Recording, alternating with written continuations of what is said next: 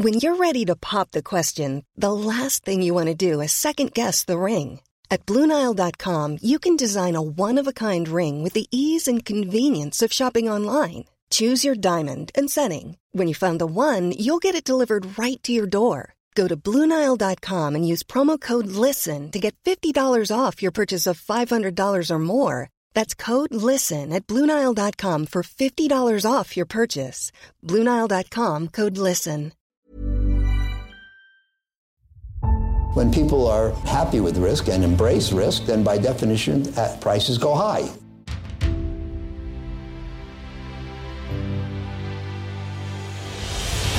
When the cycle turns down, they generally sell at prices that are far too low. This is not about getting more information. We live in a world where we have too much data. I'm uh, happy to report another stable quarter. Hallå och varmt välkomna tillbaka till Aktiesnack. Detta är en podd som görs av och i samarbete med Kalkyl. Och idag ska vi intervjua Filip Hallberg och Tobias Kaj från Lannebo Fastighetsfond och som även driver Lannebo Fastighetsfond Select. Varmt välkomna. Tackar. Tack så mycket. Jag tänker att vi kan börja med att försöka fånga er som personer för att sen såklart prata om fastigheter. Så vilka är Filip och Tobias och hur kommer det sig att ni blev förvaltare av de här fastighetsfonderna? Vi kan börja med dig Filip. Filip Hallberg heter jag, är nyss fyllda 30 höll jag på att säga. Så 30 år gammal, kommer från eh, västkusten. Jag vet inte om man hör det eller inte. Men eh, jag har jobbat som aktieanalytiker innan jag eh, startade den här fastighetsfonden tillsammans med Tobias. Och började faktiskt min karriär på ABG där Tobias sen kom in efter något år. Och jag fastnade med honom i fastighetsgänget. Så han har varit lite av min mentor i sektorn. Sen så svek jag honom eh, efter några år och gick till Danske Bank. där Jag var ansvarig för den nordiska bygg och fastighetsanalysen. Och sen egentligen så vi fnulade ganska länge på om det inte fanns plats för en till fastighetsfond, framförallt då en nordisk fastighetsfond. Och där eh, så tog vi kontakt med Lannebo egentligen. Och, och ja, sedermera så blev jag fastighetsförvaltare. Eller fastighetsfondsförvaltare, lite skillnad. Ja. Så när du var aktieanalytiker, var det fastighetsaktier bara som du täckte då? Ja, bygg och fastighet, men Mm. mest med fokus på kommersiella fastighetsbolag. Och Tobias, hur kommer det sig att du blev fastighetsförvaltare? Men jag har också bakgrunden som analytiker så jag har följt fastighetssektorn i lite drygt 20 år och började på Swedbank och sen har jag varit på Handelsbanken och Carnegie och ABG. Eh, och jag har hela tiden följt fastighetsbolagen men däremot har jag följt lite andra bolag också, mm, även bygg då som Filip men också att jag har följt banker och, och vissa andra bolag också. Men huvudfokus har alltid varit fastigheter. Jag har varit jag tycker det är en otroligt rolig sektor att, att jobba med. Det finns väldigt många intressanta profiler att träffa och lära sig saker av. Så det är en väldigt rolig sektor att jobba med. Och den här mentordynamiken, finns den kvar? Är det du som är mentor när ni förvaltar tillsammans? Det kanske Filip ska svara på men nej, jag vet inte, jag tycker kanske inte det. Jag tycker att vi liksom förvaltar som two equals eller vad man ska säga. Men Absolut. Eh, Tobias har ju fördelen då med att vara något eller två år äldre än mig. Eh, kanske några till. Så han har varit med eh, när vi hade räntor och sånt där förr i världen. Eh, jag har ju bara fått läsa om det. Eh, Så det är ju ovärderligt, liksom hans kunskaps, eh, ja, kunskapsbank och framförallt kanske kontaktnät. Jag brukar säga till mig att det är it's a people's business. Och, Så är det. Och det stämmer ju verkligen. Och som Magnus berättade i introduktionen så förvaltar nu två olika fastighetsfonder. Kan ni berätta de största skillnaderna mellan de här fonderna? ja, den, den som heter Lannebo fastighetsfond då, det är vad man kallar för en traditionell UCIT-fond. Och det innebär att den är dagligt handlad och att de innehav som utgör mer än 5% av fondens värde tillsammans inte får utgöra mer än 40% av fondens värde. Och så är liksom väldigt många traditionella fonder har de eh, begränsningarna. Däremot Fastighetsfond Select, den har ett bredare mandat och kan ha större exponering mot enskilda bolag. Så den kan ha upp till 65% i de bolagen som står för mer än 5% av fondens värde. Så att det är en lite spetsigare produkt och den är också bara månadsvis handlad och den har också ett lägsta insättningsbelopp på 100 000 kronor. Och båda de här fonderna är ganska nystartade, ungefär ett år sedan på båda två va? Ja, de startades i september i fjol. Och hur ser ni på den tajmingen? Jag, jag gissar att ni inte är supernöjda med den. Nej, men vi lanserade väl idén liksom i slutet av 2020. Sen eh, finns det alltid ledtider i, i alla branscher och det gäller att få tillstånd på plats och så vidare för att kunna starta en fond. Och det gjorde att det tog en tid innan vi, eh, dels innan vi hade skrivit på för att börja på Lannebo och dels innan fonden då startade. Så det var lite frustrerande att se kurserna gå upp väldigt kraftigt under 2021 innan vi mm. lanserade fonden. Sen var det en fortsatt väldigt kraftig uppgång i, i början av de första två månaderna som vi förvaltade fonderna. Men sen har det ju vänt neråt efter det. Ja. Hur ser en eh, typisk arbetsdag ut för och eh, gör ni samma uppgifter? Jag skulle säga att eh, det finns ingen riktigt typisk arbetsdag. Man vaknar ju någon gång och blåser igenom sina mejl på telefonen, tittar lite vad som har hänt, eh, nyhetsflöde etc. Och sen så är det egentligen, ja, det är det man gör resten av dagen också. Man följer ju mycket nyhetsflöde såklart, men man sitter ju mer, mer som förvaltare skulle jag säga, än som analytiker och fnular kanske mer på specifika case eller bolag och hinner gräva mer djupt, i, eh, djupare i bolag. Som aktieanalytiker handlar det om att så, ni kanske vet själva att det handlar om att förmedla ett budskap, man ska nå ut med det till många. Nu kan jag och Tobias sitta och kukulera liksom fritt på, på desken och, och snarare bolla mellan varann. Och, och, vi, liksom, en vanlig dag brukar vi också försöka träffa så mycket bolag som möjligt. Så man hör av sig till olika bolag i sektorn eller om det är onoterade bolag och försöker träffa, träffa dem och liksom addera pusselbitar för att lägga pusslet på, på marknaden. Så här ungefär ett år in i den rollen, skulle du säga att det är roligare att vara förvaltare än analytiker? Ja, det skulle jag säga. Mm. Alltså, det känns som att man gör någonting mer än som analytiker kanske. Det är många som har klagat på en genom åren att man har suttit och tyckt och tänkt mycket och inte gjort någonting själv. Uh, det är väldigt kul nu att faktiskt få applicera det mm. och, och, förvalta och framförallt just att man, jag behöver ju inte förmedla min åsikt eller syn till så många som man kanske gjorde förut, utan nu räcker det att jag och Tobias kan komma överens om någonting och så agera på det. Det är bara nu då du måste göra det. Det är nog absolut, men det gör jag så gärna. Men sen kan man tycka att det är lite frustrerande nu att man har ingen publik. Eh, man ska säga tidigare när man jobbat som analytiker och man tyckte att ja, men det här är en felprissättning, den borde handlas på ett annat sätt i förhållande till något annat. Då kunde man ringa till 50 förvaltare och säga så här, men har ni sett det här, det här borde ni agera på och kunde på det sättet ha en viss inverkan. Det är ju svårare nu. Nu sitter man mer själv och funderar på vad man tycker är rätt eller fel, men man har ingen riktig publik och förmedlare till, eller vad man ska säga. Och om vi kollar på själva fastighetsmarknaden nu, det är ju lite eh, krisrubriker i media som vanligt. Hur, hur mår svenska fastighetsmarknaden egentligen? Jag skulle säga att fastighetsmarknaden mår egentligen otroligt bra. Det är ju mycket en spegling av ekonomin, av svensk ekonomi då, om man tar för den svenska fastighetsmarknaden och när man tittar på sysselsättningstillväxt och sådana saker. Det är ju otroligt stark ekonomi som vi har för tillfället. Däremot så är det också en rädsla för hur ser det ut framgent så att säga och är vi på väg in i en lågkonjunktur? Och kanske framförallt hur ser finansieringsvillkoren ut? Det har varit en lång period med väldigt gynnsamma finansieringsvillkor för fastighetsbolag.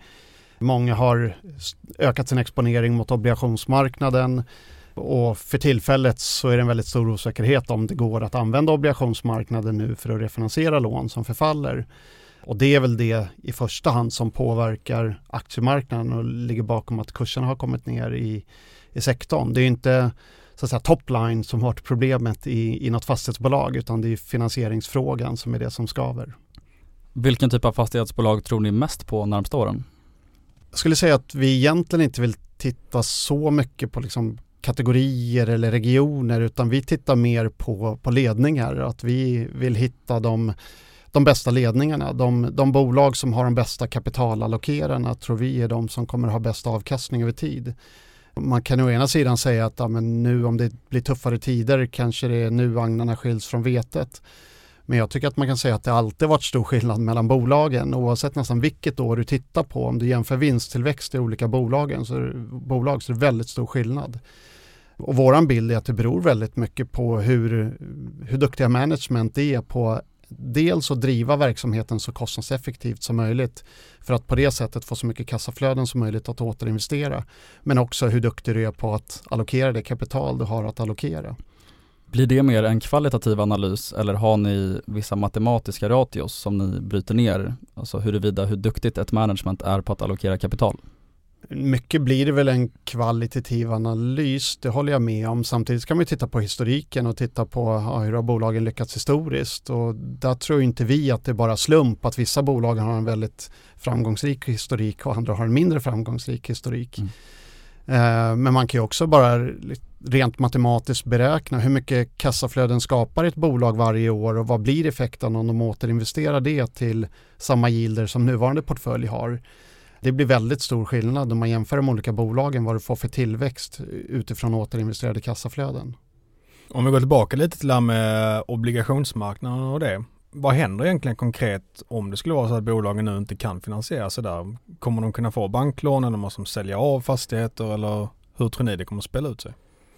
Jag tror om man tittar på aggregatet som förfaller så tror jag det, ja, det känns åtminstone väldigt svårt om att allting skulle, om, om allting skulle förfalla på ett, en och samma dag eh, så skulle det vara väldigt svårt för bankerna att ta emot det. Eh, men som tur är så, så har ju bolagen jobbat med både sin kapital och räntebindning så allting förfaller ju inte på en och samma gång. Utan om vi tittar på de större nordiska fastighetsbolagen och då de noterade fastighetsbolagen, hur mycket obligationslån det är som förfaller de närmsta fem till sex åren, så är det någonstans mellan 30 och 35 miljarder per år. Och det tror jag att bo, äh, bankerna har möjlighet att svälja. Sen så är det ju frågan vad, vad tar man för betalt för de pengarna som eventuellt ska allokeras in från kapitalmarknaden till, till traditionell bankfinansiering. Och sen så är det klart att det kan ju finnas vissa spelare som, som får det lite tuffare, allt annat lika. Men, men svenska banker mår ju generellt sett väldigt bra. Och de tjänar ju ännu mer pengar nu än vad de gjorde för exempelvis ett år sedan. Och man ska komma ihåg också att bolagen har en intjäning också, så de behöver ju inte refinansiera allt som förfaller. Utan de kan ju också ta sin intjäning och amortera på, på skulder om de vill det. Så det tycker jag också är en viktig del i analysen när vi tittar på olika bolag, hur stor risk det är vad gäller sin refinansiering. Att man tittar om hur mycket intjäning efter betalda utdelningar och skatter och allting har de kvar och hur mycket kan de amortera tack vare det.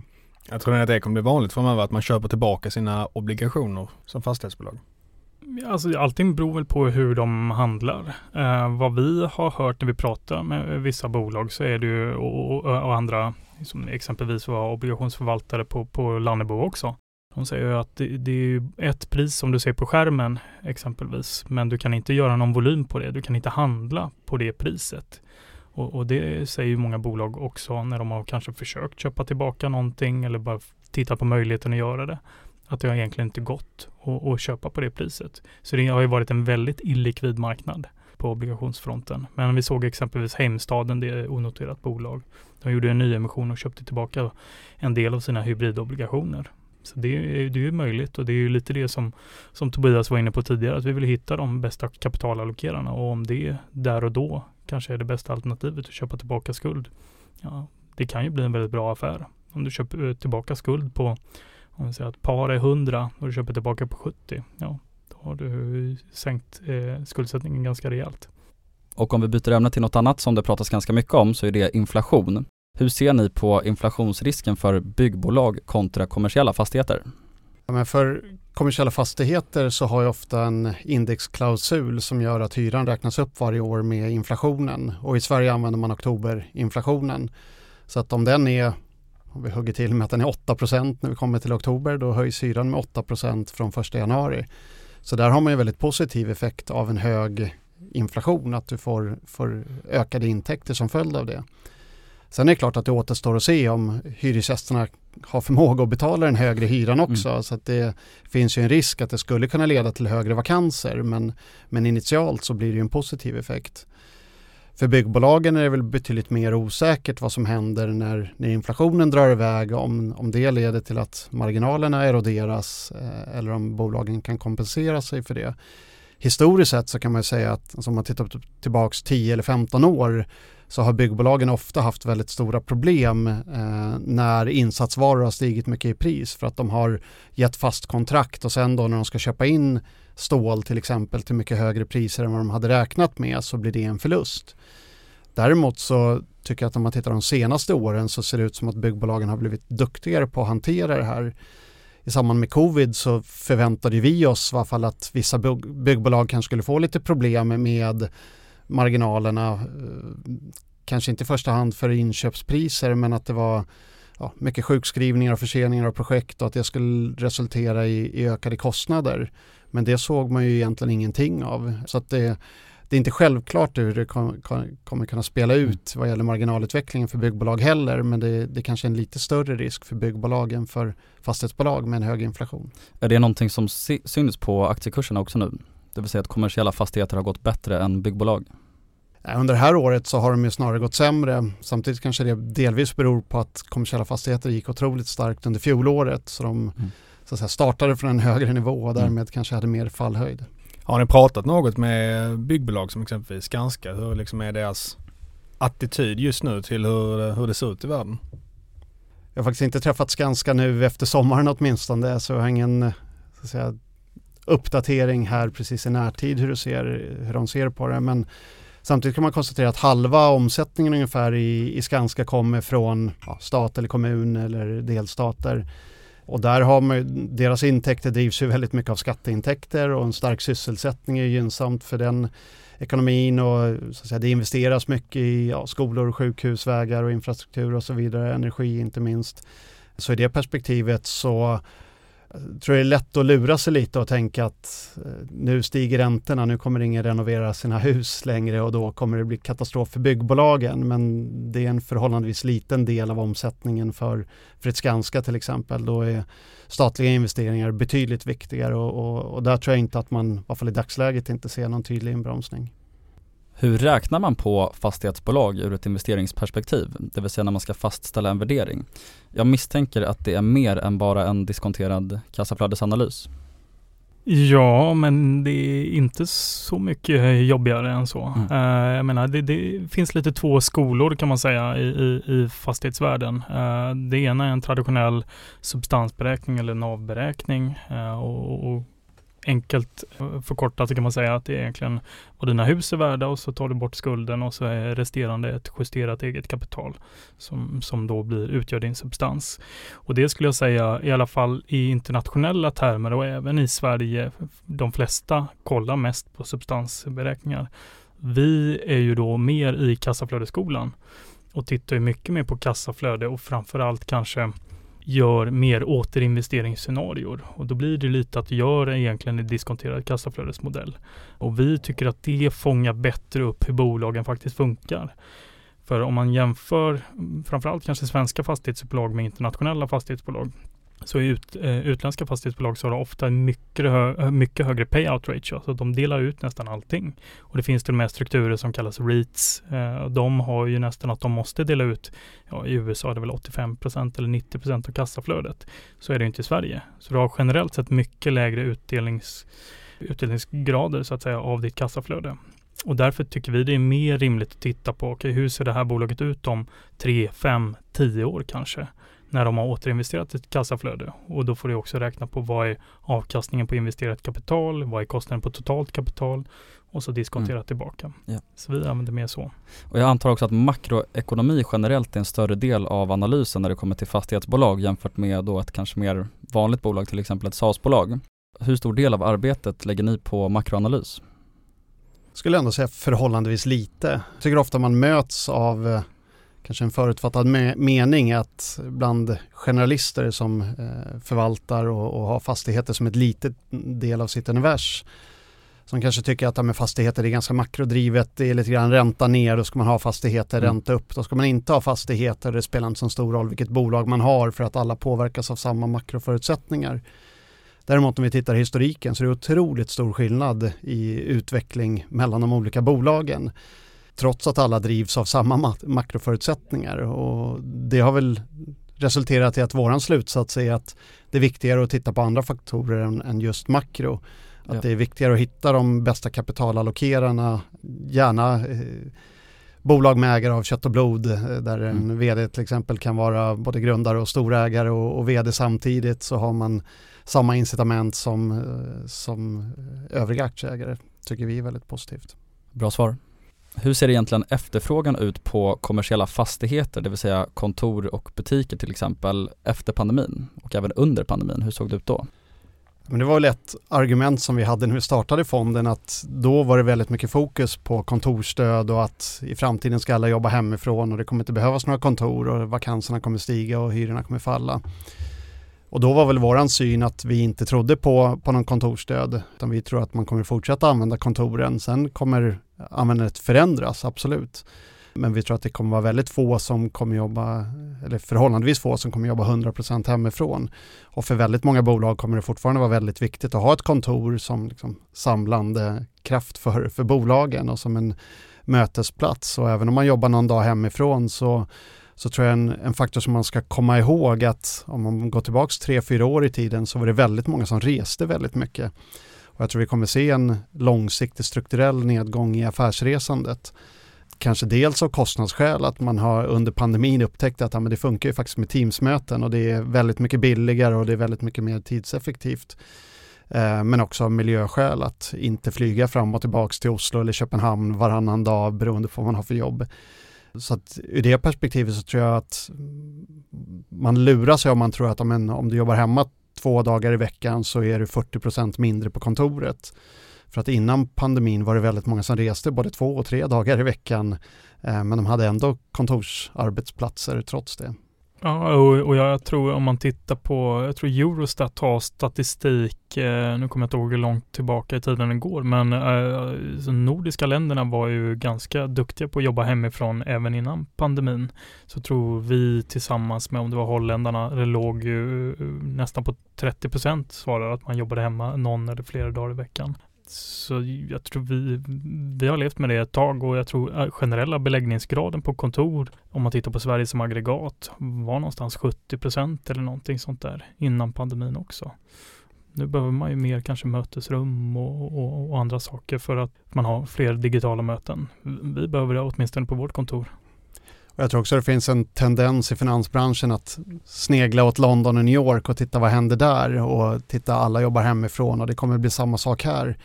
Men det är lätt att glömma att i London så är det kanske inte ovanligt att ha en och en halv eller två timmar enkel resa till jobbet.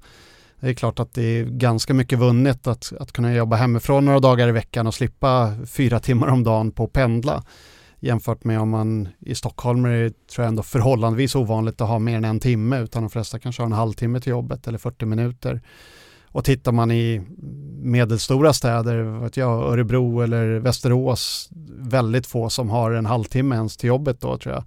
Och det blir ju också att det blir betydligt mindre incitament att jobba hemifrån för individen, att du har nära till jobbet. Och det det kostar inte så mycket att pendla heller i Sverige som, som det kanske gör om du bor i London eller New York.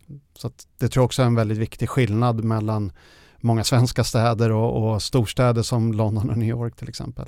Och om ni skulle förklara för mig som om jag vore fem, det här med yield och EPRA-nav och liknande, vad, vad innebär det egentligen? Ja men EPRA-nav är ju egentligen då ett, ett justerat eget kapital kan man säga. Och det är egentligen om du tänker att man, det här exemplet jag gav förut, att du har en fastighet för 100, du har skulder på 50, då skulle man egentligen kunna säga att eh, EPRANAV då är 50. Men sen är det ju så med IFRS så måste du skriva upp värdet, eller ner värdet också för den delen, på dina fastigheter. Du ska marknadsvärdera dem varje kvartal. Och om du skriver upp värdet, då triggas exempelvis då latent skatt eller uppskjuten skatt. Eh, det justerar man det egna kapitalet med och det är det som gör att det blir ett EPRA-NAV. Eller nu har de till och med bytt namn till EPRA NRV. Jag vet inte ens vad det står för. Men det är samma sak i alla fall. Yield är ju egentligen, tänk dig en eh, dividend yield fast på fastigheten. Så om en fastighet gildar 5 och du har en fastighet för 100 då får du 5 miljoner eller kronor. Eller vad så det är liksom kassaflödet de får in egentligen? Ja, det är precis och det är då driftnetto. Det kan man egentligen jämföra med sig eh, eh, gross profit, bruttovinst. Jag är så dålig på svenska termer märker jag här nu. För man har jobbat med engelska hela tiden. Men det är egentligen det som är direktavkastning på fastigheten. Vad tycker ni är de viktigaste faktorerna att kolla på? Ni har varit inne på det lite tidigare med management och liknande. Men är det några andra så riktiga pusselbitar som behöver falla på plats när det kommer till fastighetsbolagen inte? Jag tror jag har varit inne och nämnt lite hur vi tänker men eh, liksom, en effekt av vårans, vårat sätt att se på sektorn är väl kanske lite grann att vi tenderar att gilla bolag med förhållandevis hög, höggillande fastigheter. För det är klart att om man, om man tittar på effekten av att återinvestera sina kassaflöden så har du fastigheter som ger 3% direktavkastning jämfört med 6% direktavkastning så blir det ganska stor skillnad i hur mycket pengar man kan återinvestera varje år. Så det är väl kanske en, eh, liksom en effekt av hur vi ser på sektorn, att vi tittar väldigt mycket på vilken tillväxt man kan skapa genom att återinvestera de kassaflödena som man skapar varje år. Ja, och jag skulle också vilja tillägga att det man liksom checkar av, nu, nu kan ju vi de flesta bolag, men om det skulle dyka upp något nytt, säga att bolag som ska IPOs eller någonting sånt där, tittar man ju såklart också på kapitalstrukturen och vad tanken är, är längre fram och men det är ett bolag som delar ut väldigt mycket pengar. Varför gör de det i så fall? Eh, finns det möjlighet för dem att återinvestera det här istället? Ja, men det är som vilket bolag som helst. Du tittar på hur mycket kassaflöde genererar det här vad kan de investera det till för avkastning och som sagt, ja, räkna hem vad blir det om fem år eller någonting. Valfri period. Vilket bolag är eh, det största i portföljen just nu och varför? Balder är det största innehavet i portföljen och vi tycker att det är ett väldigt bra exempel på ett eh, bolag som uppfyller allt det mm. som vi gillar med fastighetssektorn. Balder är ett ganska opportunistiskt bolag så att de eh, investerar i många olika typer av fastigheter och i många olika geografier.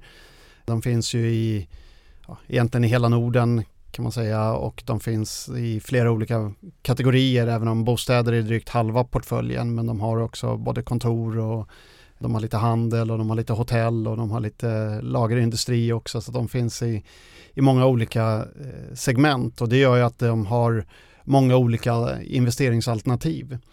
Och det är klart att om du, om du bara tittar på kontor i Stockholm till exempel så per definition så får du färre alternativ att titta på jämfört med om du tittar på många fler geografier och, och segment. Och då ökar det sannolikheten för att du ska kunna hitta riktigt bra alternativ att investera för. Och sen är Erik Selin också, som utöver mm. att vara vd så är han grundare och, och största ägare i Balder. Och vi tycker att han har varit en, en väldigt duktig kapitalallokerare historiskt sett. Och vi har också en bild av att han är förhållandevis snål. Han har en, en väldigt låg lön om man jämför med övriga börs Vi tror att det prägla bolaget i övrigt också att andra personer har också förhållandevis låg lön på Balder. Eh, å andra sidan har många ett ganska stort ägande i Balder. Och det bidrar också till det här att de har mer kassaflöden att återinvestera varje år tack vare att de drivs väldigt kostnadseffektivt. Om vi ska ta en annan eh, lite hetare potatis, har ni någon take på SBB för tillfället? Ja, men det är väl eh, ett, det är ju det bolag som kanske tydligast har pekats ut som eh, ett bolag där man är orolig för möjligheten att refinansiera sina obligationslån. Och vi tror rent generellt om man tittar på, på bolaget så de har ju exponering mot samhällsfastigheter och bostäder så vi upplever att man har väldigt låg operationell risk i sina tillgångar. Så återigen, även för det här bolaget, så jag tror det är väldigt få som är oroliga för vad som händer med intäktsutvecklingen, utan den, den känns väldigt stabil och, och där kommer vi se en, en bra tillväxt tack vare inflationen. Eh, däremot så är frågan eh, så att säga, huruvida de kommer att kunna refinansiera sina lån, att det finns en oro för det. Och där kan det bli lite grann om man jämför med banker. Jag menar, bankrun uppstår ju inte nödvändigtvis för att en bank har dålig lönsamhet utan det kan räcka med att alla deras kunder är rädda för att de ska få problem med lönsamheten och vill ta ut sina pengar. Och då, det klarar inte en bank av att hantera. På samma sätt är det för ett fastighetsbolag. Om ingen vill refinansiera deras skulder så får fastighetsbolaget per automatik problem. För att inga fastighetsbolag har egentligen kassaflöden som är så stora att de kan amortera alla skulder i takt med att de förfaller. Så det är väl risken för SBB så att säga om man, om man inte lyckas refinansiera sina skulder. Äger ni SBB just nu? Eh, vi äger SBB i, i båda fonderna men det är förhållandevis små positioner. Ja. Tror ni att det kommer vara lätt för SBB att sälja fler bostäder likt de har gjort senaste halvåret ifall de behöver det? Ja, men de har ju hittills varit förhållandevis framgångsrika ändå och, och lyckats sälja ganska mycket tillgångar. Uh, man kan också säga då de uh, fick ju lite otur i tajmingen där med covid att de köpte Hemfosa precis innan och då för att finansiera den affären så skulle de sälja tillgångar för 10 miljarder och väldigt många ifrågasatte om de skulle klara det då när, när covid kom precis. Men det rådde de i hamn och, och lyckades mer än väl. Så att, um, det, det, är klart man får se hur, hur, det går framgent. Det är svårt att säga om framtiden men historiskt sett så har de ändå varit duktiga på att, att sälja tillgångar. Ja, för de har väl också varit ganska lyckosamma nu senaste halvåret med att sälja av när de vill göra det. Ja, ja men det har kommit ganska mycket försäljningar. Sen var ju det innan sommaren och det har inte hänt så mycket efter sommaren men det är också så att liksom det, är inte, det är förhållandevis långa processer så även om man har jobbat, de flesta har jobbat någon eller några veckor så, så får man ha lite respekt för att det tar lite tid att göra större affärer så att det blir spännande att följa här under hösten hur mycket affärer som vi kommer se där. Och ytterligare en sak som det pratas väldigt mycket om, det är mycket inom fastigheter som det pratas väldigt mycket om just nu. Det är den privata bostadsmarknaden. Har ni någon syn på det? Vart den ska någonstans? Köp inte lägenhet när jag köper lägenhet. Det är min take. Jag köpte 2017 och nu. Så. Följ inte mig. Grymt, tack för det. Det var en bra indikator i alla fall. Verkligen. Jag tror liksom i vårat univers så det enda bolaget som egentligen har någon större bäring på, eller det finns några bolag, men kanske mer JM då som är en bostadsutvecklare. De har ju redan hamrats ner i skorna på grund av att man är rädd mer för hushållen och vad bostadspriset tar vägen tror inte vi har någon direkt stor prognos på hur mycket eh, bostadspriser ska falla. Men det är ju extremt mycket drivet av psykologi också på det mm. korta mm. perspektivet. Jag, jag kommer ihåg 2017 när det föll 10-15 procent. Jag tror det var 13 procent i Stockholm eller någonting sånt där ja, då är det klart att när man ser och läser artiklar varje dag om att nu är det värdet på din bostad mycket mindre. Ja, då, då blir det lite en självuppfyllande profetia också. Och det är helt klart så att nu kommer ju liksom räntorna öka och det blir dyrare att köpa. Och det var ju en extrem prisuppgång innan också. Mm. Men det är generellt inte så jättestor effekt på de mer kommersiella fastigheterna för att de privata bostäderna går ner mycket i pris eller? Nej, alltså det skulle väl vara om det blir en otrolig kris så att det mm, smittar av sig i banksystemet. Det skulle ju såklart påverka liksom ekonomin allmänt och kommersiella fastighetsbolag också. Men i övrigt är de relativt okorrelerade skulle jag ändå vilja påstå. Ja, i och med att vi har reglerade bostadshyror i Sverige så gör det att det är en väldigt fri koppling mellan hyresrättsmarknaden och bostadsrättsmarknaden. Eh, och det skiljer Sverige från de flesta andra länder egentligen. Jag noterade på Avanza att ni hade minusinnehav i vissa aktier och jag antar att det innebär att ni har blankat de här. När bestämmer ni er för att blanka en aktie? Ja, men det, vi, det är lite roligt att vi har ju faktiskt en unik fondstruktur i det att vi är ju den enda nordiska fastighetsfonden som får gå kort aktier och vi har ett mandat att vi kan, ja, man kallar det 150-50, eh, så vi kan egentligen gå kort 50% av fondens värde. Och vad eh. innebär det att gå kort? Ja, att blanka en aktie. Att vi, vi, det vi gör då, eh, om man ska beskriva processen, om man mm. lånar aktierna av mm. ett, eh, ett institut och säljer dem på marknaden. Så att man har egentligen då en minuspost som du berättade. Ja. Och i, i gengäld så kan man ju då använda de pengarna för att finansiera köp. Så det är egentligen vår strategi också. Vi har inte tänkt att vara en fond som är man ska säga nettokorta, utan vi kommer hela tiden vara fullinvesterade om man justerar för kassan. Utan vi är egentligen korta aktier för att finansiera eh, de köpen som vi tror på sikt eh, kommer vara bättre. Mm. Och vi, vi använder samma egentligen metodik för att gå kort aktier. Det är inte så bara för att vi har blankat en aktie att vi tror att de nödvändigtvis ska gå ner. Det är bara mm. att vi tror på sikt kommer de här vara, gå sämre än våra eh, stora långinnehav. Ja. Har ni något speciellt case där som ni tror lite mindre på? Tuff fråga. ja, men vi, så vi beskrev lite hur vi tänkte att vi tittar väldigt mycket på vilka kassaflöden olika bolag skapar och vad blir effekten om man återinvesterar de eh, kassaflödena. Och så att säga, reversen av det blir ju såklart lite grann om man har väldigt låga kassaflöden eh, och låggildande tillgångar. Och en sektor som vi inte äger det är väl eh, om man tittar kontor i Stockholm eh, som är en förhållandevis stor sektor men där vi har ganska liten exponering. Dels så är det väldigt låga avkastningskrav, dels är hyror väldigt höga i ett historiskt perspektiv. Sen är det klart det är gynnsamt att man har kontrakten kopplade till inflationen så att man får en uppräkning vid årsskiftet. Men eh, om man tittar de senaste 30 åren och tittar volatiliteten i hyresnivåer så är den väldigt hög på kontor i Stockholm. Och det är egentligen den enda marknaden eh, i Sverige där man har hög volatilitet på, på hyresnivåer. Och om man då tror att vi, vi går in i en svagare ekonomi så, så tycker vi att ja, men där skulle det kunna finnas risk för fallande hyror också. Och dessutom så har man ganska låga kassaflöden som gör att den här effekten av att återinvestera kassaflödena blir rätt begränsad. Och det gör att vi tror att det segmentet kommer ha lägre tillväxt än, än många andra segment om man tittar framåt. Ni nämnde ju tidigare att ni eh, gillar ägare av kött och blod och entreprenörer som äger själva i bolaget. Har ni något privat kapital i de här fonderna? Ja, vi har det mesta av vårt sparande i, i de här två fonderna. Mm, snyggt. Det har jag med. Och min nyinköpta härliga bostad. Ja men det gillar vi också. Eller hur Magnus? Absolut. Pilotskolan. Mm. Exakt så. Om vi kollar på befolkningstillväxt i städer och liknande, är det någonting ni kollar på eller ni kanske har mer diversifierade innehav som Balder och liknande eller hur ser det ut då? Ja, men det är absolut något som vi följer. Jag tror demografi är nog en faktor som är kanske den viktigaste av alla vad gäller, vad gäller fastighetsbolag.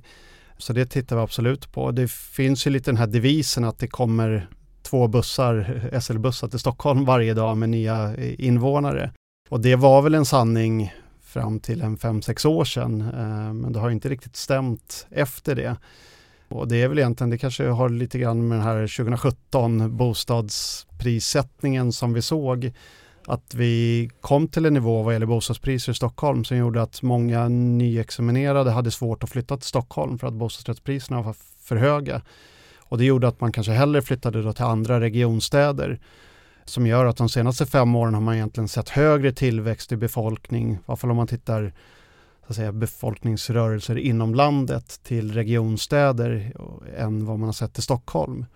Så det är väl något som vi också tror att kanske är lite en risk för Stockholm, att det finns inte den här starka inflyttningen längre som, som fanns kanske framförallt ja, men 2007 till 2014 så var det liksom väldigt stark befolkningsökning i, i Stockholm men det har faktiskt mattat av väldigt mycket efter det.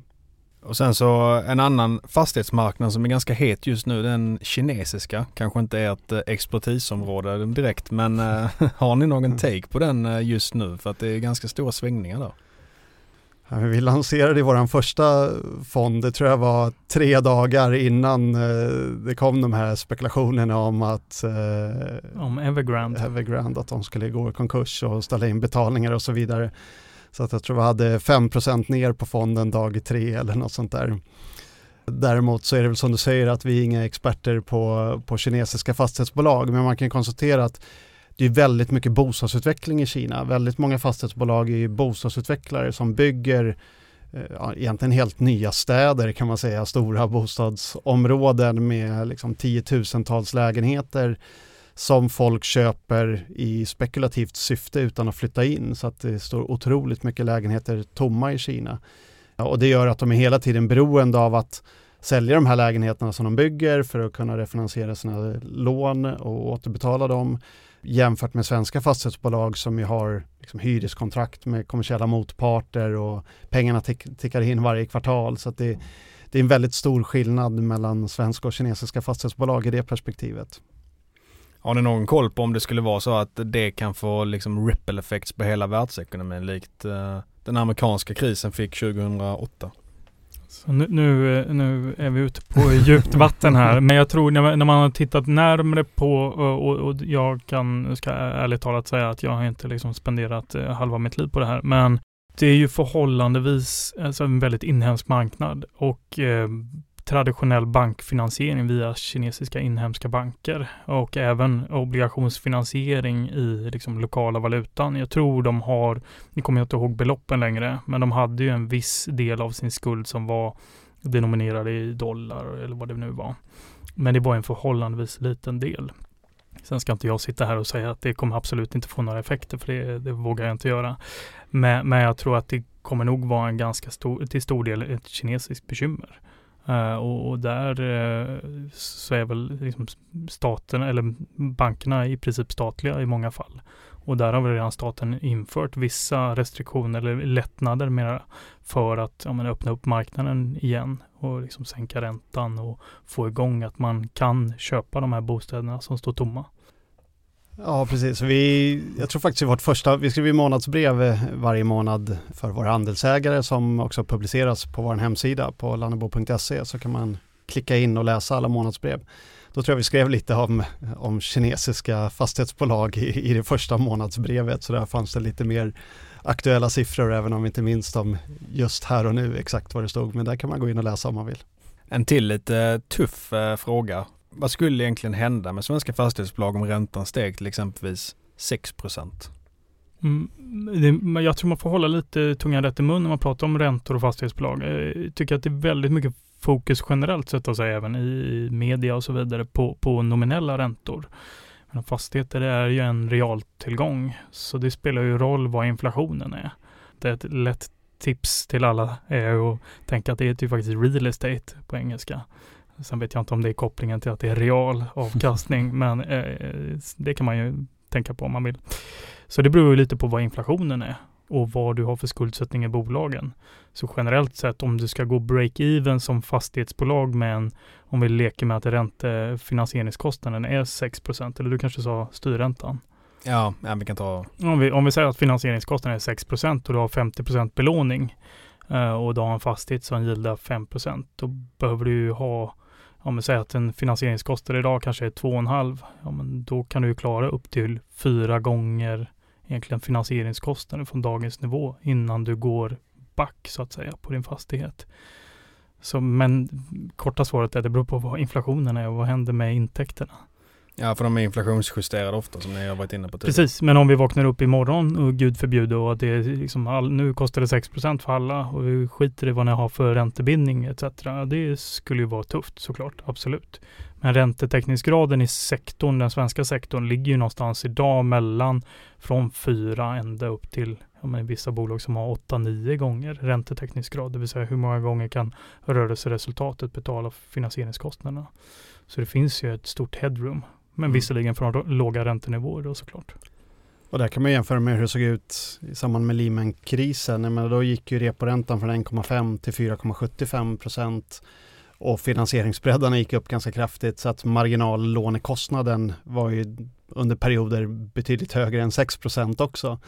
Och även under den perioden så var det ju många fastighetsbolag som fortsatte redovisa stigande vinster. Och det beror ju på att ja, men det var en väldigt stark ekonomi som gjorde att man kunde höja hyror, eh, man kunde höja uthyrningsgrader och så vidare. Så man hade en, en, en stark, eh, stark utveckling av intäkterna då.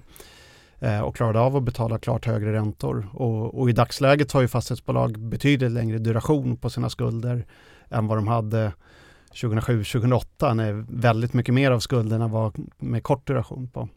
Och eh, om ni bara får investera i en person av eh, Rutger Arnhult Erik Selin och Ilja. Vem väljer ni då? Jag tror jag kan gissa. Jag tror också jag kan göra det nu efter att ha suttit här ett tag. jag eh, väljer Erik. Det är lokal patriotism. Det hade varit lite skräll om ni sa Ilja nu. Ja. Nej, men jag, jag, och det är inget ont om de andra, absolut inte. Jag tycker liksom, eh, varit med och följt Ilja länge. Första gången jag träffade honom hade han ingen balansräkning och skulle växa till 20 miljarder. Och det har han gjort med besked. Och han är en av de fastighets som man har träffat, eller eh, allmänt entreprenörer, som jobbar absolut hårdast. Det tror jag ingen kan ta ifrån honom. Så inget ont mot de andra. Och om ni ska käka middag med någon av dem, vem blir det då? Alltså jag tar eh, alla tre nästan.